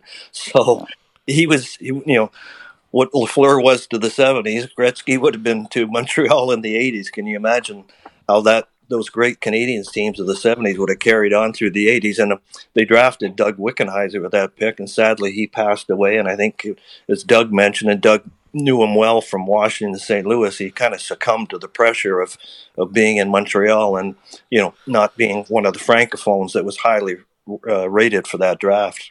yeah. Doug Wick, Wick Wick was an interesting part of the book too because I don't want to call him a bust or anything like that, but he was like the he was like the start of um, you know it didn't hit. I guess is the way to put it. It didn't hit the way they thought it would. And Yeah. we've seen that over the years. You, know, you talk about Alexander Daigle is another one. You know Oh, that didn't all kinds. Yeah, that didn't. There's all Yeah. kinds of them. That's the different elements of the draft. When you're when you're when you're getting ready to make that Nash pick, right? How much in your head is that? Like how how much are you like this has to hit, this has to be the one. Do you think about those guys more or do you think about the guys that have hit more and it gets you excited that okay, we're going to Nash is going to be like these guys and we're going to be off and here we go, you know. You know, I, I don't remember making one first pick that we weren't really, really excited about. Sure. You know, even, uh, you know, Klesla's our first draft when we picked Rusty Klesla. I mean, our guys really believed Rusty Klesla had a chance to be a star. And and Brule was going to be the next Yzerman, and Zherdev was going to be a superstar. So I remember leaving every draft so fired up. Maybe the Picard one I wasn't because he was the eighth pick, but but really, you know, the other guys, Zherdev, Brule, you know, Nash. Um, we we thought they were all going to be stars, and we. I remember leaving those drafts thinking, "Oh my God, we got we got Zherdev at four, and really we had him rated three on our list. You know, we had Staal and Horton ahead of him, but we had we had Zherdev three. We ended up getting him at four, and I'm thinking, oh man, we got a superstar in the making here. And little do you know, uh, some of them don't turn out as well. But you know, the the thing with Wickenheiser that was really interesting, and we talked about it in the book. And I, I remember talking to Bob Strumm, and I remember talking to Brian Murray, who coached Wick in, in Regina, just how amazing this guy really was. And I was playing for the junior Canadiens when Wick, when uh, when Wick came to Montreal, I was with the junior Canadiens, and I remember the, the people talking about him. But the first time Savard came to Montreal to play for Chicago, they sat Wick out, and and and Bob Strumm told us Yeah. He he never recovered. Wick never recovered when they did that to him. You know, to sit him out going head to head against Savard the first time he Savard came to Montreal. Uh, the Sabres have drafted one a few times, and it's it's went pretty well. Uh, Perreault, obviously, uh, we hit Yeah. that hit that one right. Turgeon uh, is going in the Hockey Hall of Fame, and you know if you combine Turgeon and La- LaFontaine, because eventually they flip Turgeon for LaFontaine, Yeah. you know, that pretty well. Uh, we're pretty excited about Dahlin and uh, Owen Power here.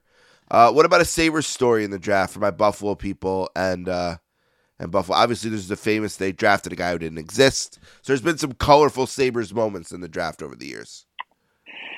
yeah, like the, the, the yeah, Buffalo had some great, you know, some great picks over the years. When you think about Rick Mart- Martin and René Robert and all, you know, Rick Martin. I remember I followed Rick Martin to the Junior Canadiens, and I remember how good he was and how much of a star he was in Buffalo. So they had they had a great draft history that you know over the years, the Sabres, and you know we followed it close because they were like a Canadian team to us, really. You know, right? Yeah, I mean, man, season ticket holders in in in, in the arena has always been, you know, a, a you nice you haven't even mentioned Eichel yet. You haven't even mentioned Eichel. Well, he's dead to know? me. He's dead to me. You have to understand that. But listen, you know what? I'll, I'll never forget, and I put it in the book. Timmy Murray talking to Timmy when he lost that lottery Oh, I know for McDavid, and, and I said, Timmy, Yeah. you're going to get a hell of a player with Eichel. And he, Timmy said to me, and we quoted him in the book. He, uh, no, Doug, he, it's not even close between the two. Well, Eichel's a pretty good player right now, but it, it's it really isn't close still. And one of one of Buffalo's other great drafts was uh, taking a high school goalie, Tom Tom Barrasso, Barrasso, yeah. Yeah, Fifth big overall. time. and he goes on Big to time. win Calder and become a Hall of Famer Yeah. this year. Uh, Yeah, the uh. I was at a tragically hip concert in the arena when the draft, the the McEichel draft lottery was going on, and everyone, Canadians, U.S. people, Sabres fans, Leafs fans, were all crowded around these TVs in the in the bar in the 100 level, and Yeah. uh, the, but there's no volume, and the way they were doing it, it, it was a real delayed reaction to realize we lost the lottery. You know what I mean? Yeah. Without the volume, the way the, the logo came up and just didn't register. And I've never, I just, I've been in the, that arena for a lot of groans. Uh, that was Yeah. a, that was a groan, and it wasn't even a Sabres game. I mean, the it took me like Gord Downie going nuts on courage to snap out of my depression. I think. Uh, rest, rest in peace to the great Gord Downie. Uh, but yeah, I'll, and I- I'll tell you guys too. Last Doug's year, had psychological Yeah, go ahead. for the draft lottery. So the uh, last year, the very first Stanley Cup trophy I seen presented that I can remember, and and I was in the moment was the '86 uh, Canadiens. I remember Bob Cole. I remember Hockey Night in Canada. Last year was the first time I didn't watch the Stanley Cup awarded. Um, I didn't watch a single second of the finals. Like I said, Eichel's dead to me. I'm surprised you got that much. Out. Surprised you guys got that much out of me about about Jack Eichel. uh, the book is called Draft Day: How Hockey Teams Pick Winners and Get Left Behind or Get Left Behind by Doug MacLean with Scott Morrison. I absolutely loved it. I'm a draft guy. You know, I love things like this, and the stories in here are unbelievable. Um, every you know, every big moment in the draft that I thought of in my head was in the book once I read it. You know, everything I thought, like, oh, I wonder if they, yep. Oh, they, they talk about that. Yep. It's all in there. It's great. Uh, let's get you out of here on this. I was thinking about this, you know, the, um, the NFL draft is, you know, such a big moment in sports in the United States here. We're talking about it with um, someone about how, you know, the month of April, you have the, the playoffs in the NBA and the NHL. You have the opening day of Major League Baseball, the Masters, and yet still the NFL draft is the highest uh, rated uh, thing. And there's been talk, and I think it might even be final now, that the NHL has maybe made this decision where the draft is going to be more like the way they do it, where there won't be the tables down there of all the teams and it seems like such a mistake to me to change it the way they're going to. Seems like draft day's always been the day where big things happen. You know, big trades happen because everyone's together and down there and in the city. And I guess they're going to save on hotel rooms and they're going to save on whatever. You guys are the draft experts. Tell me if I'm right to be concerned about this or am I wrong? It's going to be no big deal and it's going to make the draft better. You know, I I'm bothered by it. I I know what when I was in Columbus, we were awarded the draft, and I remember the preparation our organization did to get ready for that draft. I remember the I think it was the 07 draft, and I and the excitement that it generated our for our fan base. Uh, it I I loved it when it was in a city. Scott and I were in Montreal for the draft a couple of years ago, and we loved it. the The whole history and the atmosphere there. I, I'm going to miss it. I, I I know the GMs want their war rooms in their home buildings, but I I'm not I'm not a fan of it. I, I'm I'm disappointed. Scott, what do you think from a reporter's? Uh, you know, seems like it'd be a good day to track stories, and everyone's in one room. No. I think it no exactly, and that's I, I'm with Doug. I'm I like it the way it is, and you know the NBA is the NBA, the NFL is the NFL. This draft is unique to hockey, and it's been special for all these years. And you get all the hockey people, all the key people in one city, in one building for two days, and you know the interactions from a media standpoint the, the, accessibility to all these people is phenomenal uh, and wonderful. I know that's not the reason for the draft but i, I got to think from hockey people's perspective and doug you can speak to it is you could be walking down the street and you'll see a guy who was maybe your scout from 10 years ago or an assistant gm or you, you run into people. And i think there's also more opportunity um, for movement of picks or trades when people are in the same room or in the same city or in the same hotel, uh, that sort of thing. I think Brian Burke talked a week or two ago about how the Sedin trade uh, deals probably wouldn't have happened if it had to have been on phone from right uh, yeah. central location. That he had to be in the same city to make it happen. And yeah, I, would have been the same. Ahead, sorry, Lindros would have been the same type of thing. It, yeah. you know, on phone, it's not the same. You know, and I, I, I loved it. You know, we'd be on the floor during the draft, and the fans, you know, fans would call you over. Fans would be yelling at you, and that was that was also part of the fun. Or when you're walking around the city and you get an opportunity to talk to hockey fans from all over the world, all over the world, they they uh, come in for our draft. So I, I'm disappointed. I, I really am, and I think it's I, I think it's a mistake, but you know, whatever. It, it has to be like the NBA, I guess, for Gary. Draft Day How Hockey Teams Pick Winners or Get Left Behind by Doug MacLean with Scott Morrison. One of the best I've read this year for sure. Um, and really one of my favorites of the whole 13 year run of the Sportscaster so far. Doug, I know I said that one more. I'm gonna squeeze one more thing out of you. So let's let's have a little bit of fun to go out. Scott, you can play too if you want. We're gonna start. We're gonna start with the Connor McDavid draft, and we're gonna repool the number one picks. So all the number one picks are now eligible for a new draft. Give me the top four. I won't make you do them all, but who would be the top four? Who would be first? Who would be second? Who would be third? Who would be fourth? If from from uh, um, McDavid to Bedard, the first picks are available. What do you got? Oh man, Oh man, I can't even remember them to be quite honest. I mean, but that's why I shrank I, it to four because really only four guys matter, and I'm kind of asking you to rank those four guys if you know what I mean in a tricky yeah, way. Well, you know what I'm saying? You went to Mc, me. It, went McDavid to Auston Matthews to Hischier to Dahlin to Jack Hughes. Lafreniere might be the one that people would debate. I think yep. Owen, Owen Power, yep. Slavkovsky would be a debate. Yeah don't think there's any debate on Bedard. I, I think it, I'll even I'll rephrase it maybe to make it easy, easier. You have Jack Hughes, you have Bedard, you have Matthews, and you have McDavid. How would they be drafted if they're, they're all in the same draft? Man, I, I'm I'm I'm uh,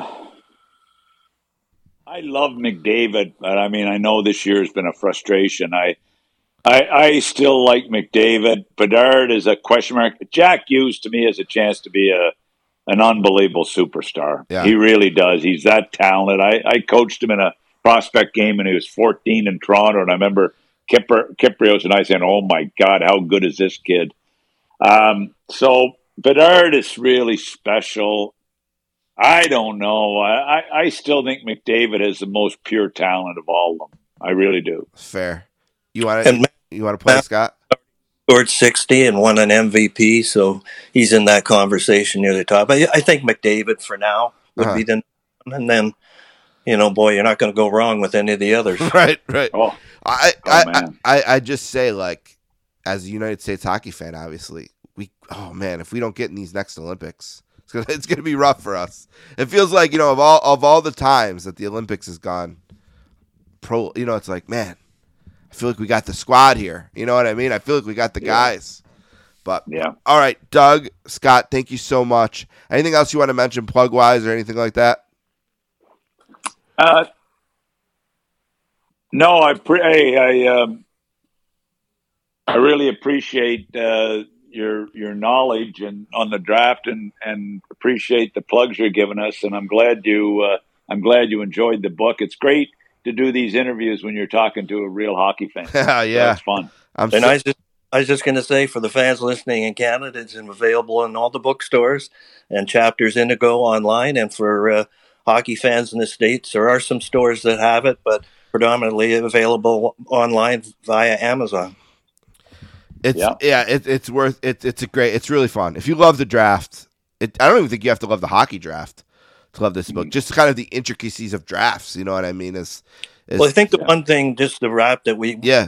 we were able to do by, via Doug was take people to a place they can't get to normally, and that's behind the scenes of what it, how a team operates, what a draft table's like, what a war room's like, uh, what it's like for scouts, what it's like to be a GM during the season. Uh, and then all the discussions that involve players. And, you know, there's some great stories in there too about the draft interviews that people wouldn't hear about otherwise. So I, I think it takes people behind the curtain, and that's that's always a cool thing. Scott, thanks so much for coming back. Doug, thanks for debuting. Love to have you back sometime. Uh, but thanks, right, anytime, man. thanks for the great book. Appreciate you guys. Okay, thank you. okay, thanks a lot, bud. Appreciate it.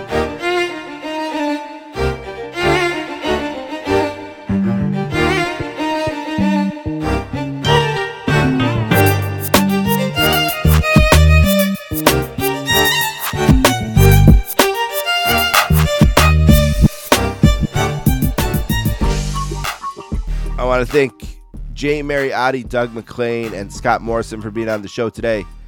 Don't forget you can find this episode and all episodes of the Sportscasters Podcast on our SoundCloud page at soundcloud.com slash sports dash casters. You can also find us on Twitter at sports underscore casters. Email the sportscasters at gmail.com. Instagram at sportscasters. And please leave a five star review on Apple Podcasts or Spotify.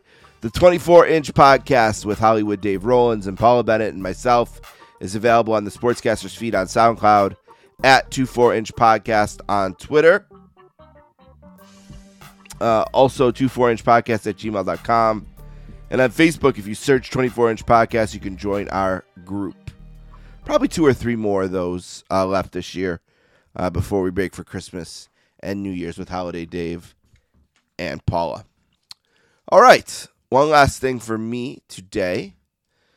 Um, and I thought about a couple different topics. Uh, my brother was in town uh, coaching his hockey team. I thought about talking about that. Uh, we had daylight savings time, which is a hot button issue. Some people hate it. People like me love it in the fall, hate it in the spring. I've always just loved that extra hour, something romantic about it. I uh, thought about that. Also, my my daughter's having trouble learning how to read. Um, I thought about that, and I was th- thinking about all these things. Uh, also, I went and spoke at my uh, my old college today. I thought about talking about that, uh, but it all made me think of something kind of bigger, and that is, you know, how fast this time of year goes. And it's a cliche topic, and it's been done before, but it's something I've been really thinking about as we've transitioned out of, you know, Halloween season, basically right into Christmas. Uh, it used to be a time where you transition from Halloween to Thanksgiving, then to Christmas. Uh, and now it seems like we transition from Halloween to Christmas. Uh, we celebrate Thanksgiving somewhere in the middle of there, but Christmas season seems to get going right away. And I've always said this that when fall hits, when you go back to school, uh, when you have the opening week of football season, uh, that starts a frantic part of the calendar that ends with a countdown to Happy New Year and happens faster than anything else does on the calendar. Summer goes by fast, sure, uh, but it's nothing compared to this. And I think it's just the sequence of events that are lined up in the fall, where you go, it's it's Labor Day, it's back to school, It's start of football. It's Halloween. It's Thanksgiving. It's Christmas. It's New Year's. And it happens just that fast. You know, I was planning out Christmas presents and realized like I'm getting paid like two more times between now and Christmas. You know, it's time to start allocating the funds I have for Christmas presents. Like the time is here, the year is over. 2023, which it feels like we just rang in, is over. And I know as you get older and the amount of time you've perceived in your lifetime is bigger, it goes faster. I always tell this story about I remember laying in my bed right after the calendar had switched from 1989 to 1990. So New Year's Eve 1990. I stayed up with my family and as soon as New Year's ended, we went to bed and I remember my mom was tucking me in and I remember saying to her, I can't believe you know, this is the first the first time I've lived in a decade besides the 80s. You know, I was born September of 1980 and lived my whole life at that point in the 1980s. And I remember how long that felt. You know, it felt like, you know, it was my lifetime and it, and it felt long. And it, by comparison, if I think about, you know, the difference between New Year's 2000, Y2K, and New Year's 2010, or more dramatically, New Year's 2010 into New Year's 2020, it's unbelievable how, how, how short that's become. And I know that there is, like I said, science behind that. And it's about the length of time you've lived changes your perception of how quickly it moves. You know, if everything you per- perceive is one year, that's all the time you know. So it's a long time. Uh, and as you perceive more years, what one year is, is less. And as one year is less, one season is less, and one month is less. And when you start to think about these things, the next thing that comes to mind is mortality. You know, and I think if right now I am truly in the middle and I can live to 86 years old, which by the way, I'd probably sign up for right now those 43 years are going to go by a lot quicker than the first 43. And I'm going to be laying in my deathbed a lot quicker um, than I was laying in the bed I, I made tonight, you know, relative to the first 43 years. Um, time slows for no one, and uh, time is undefeated, and any other cliche you can think of. But it's important to reflect on these things. It's important to reflect and do your best to savor the moments. I know this year more than ever, I am going to try to Christmas as hard as I can. Two years ago, I got sick on Christmas, and it started my downfall into 2022, uh, which of course resulted in the well documented 133 days in the hospital and the two surgeries and the ileostomy, all those things. And then last year, when I hoped to regain that lost time at Christmas, we had the biggest blizzard and snow crisis in the history of Buffalo. And I feel like this year now, I want to get it back. I want to get Christmas back. I want to do everything in this one Christmas that I've ever wanted to do in Christmas. Because they keep coming around quicker and quicker. Every year I put a countdown in my phone for Christmas. And usually the first time I think to look at it, there's like 250 days left. Um, and that, that, that, that, that's just happening quicker and quicker every year. And uh, you got to appreciate that. You got to, you got to, you got to try to be in the moment as much as you can. You know, uh, my daughter had uh, cheerleading competitions, you know, the last few weeks here and I, I didn't record any of them because I wanted to just be there with her.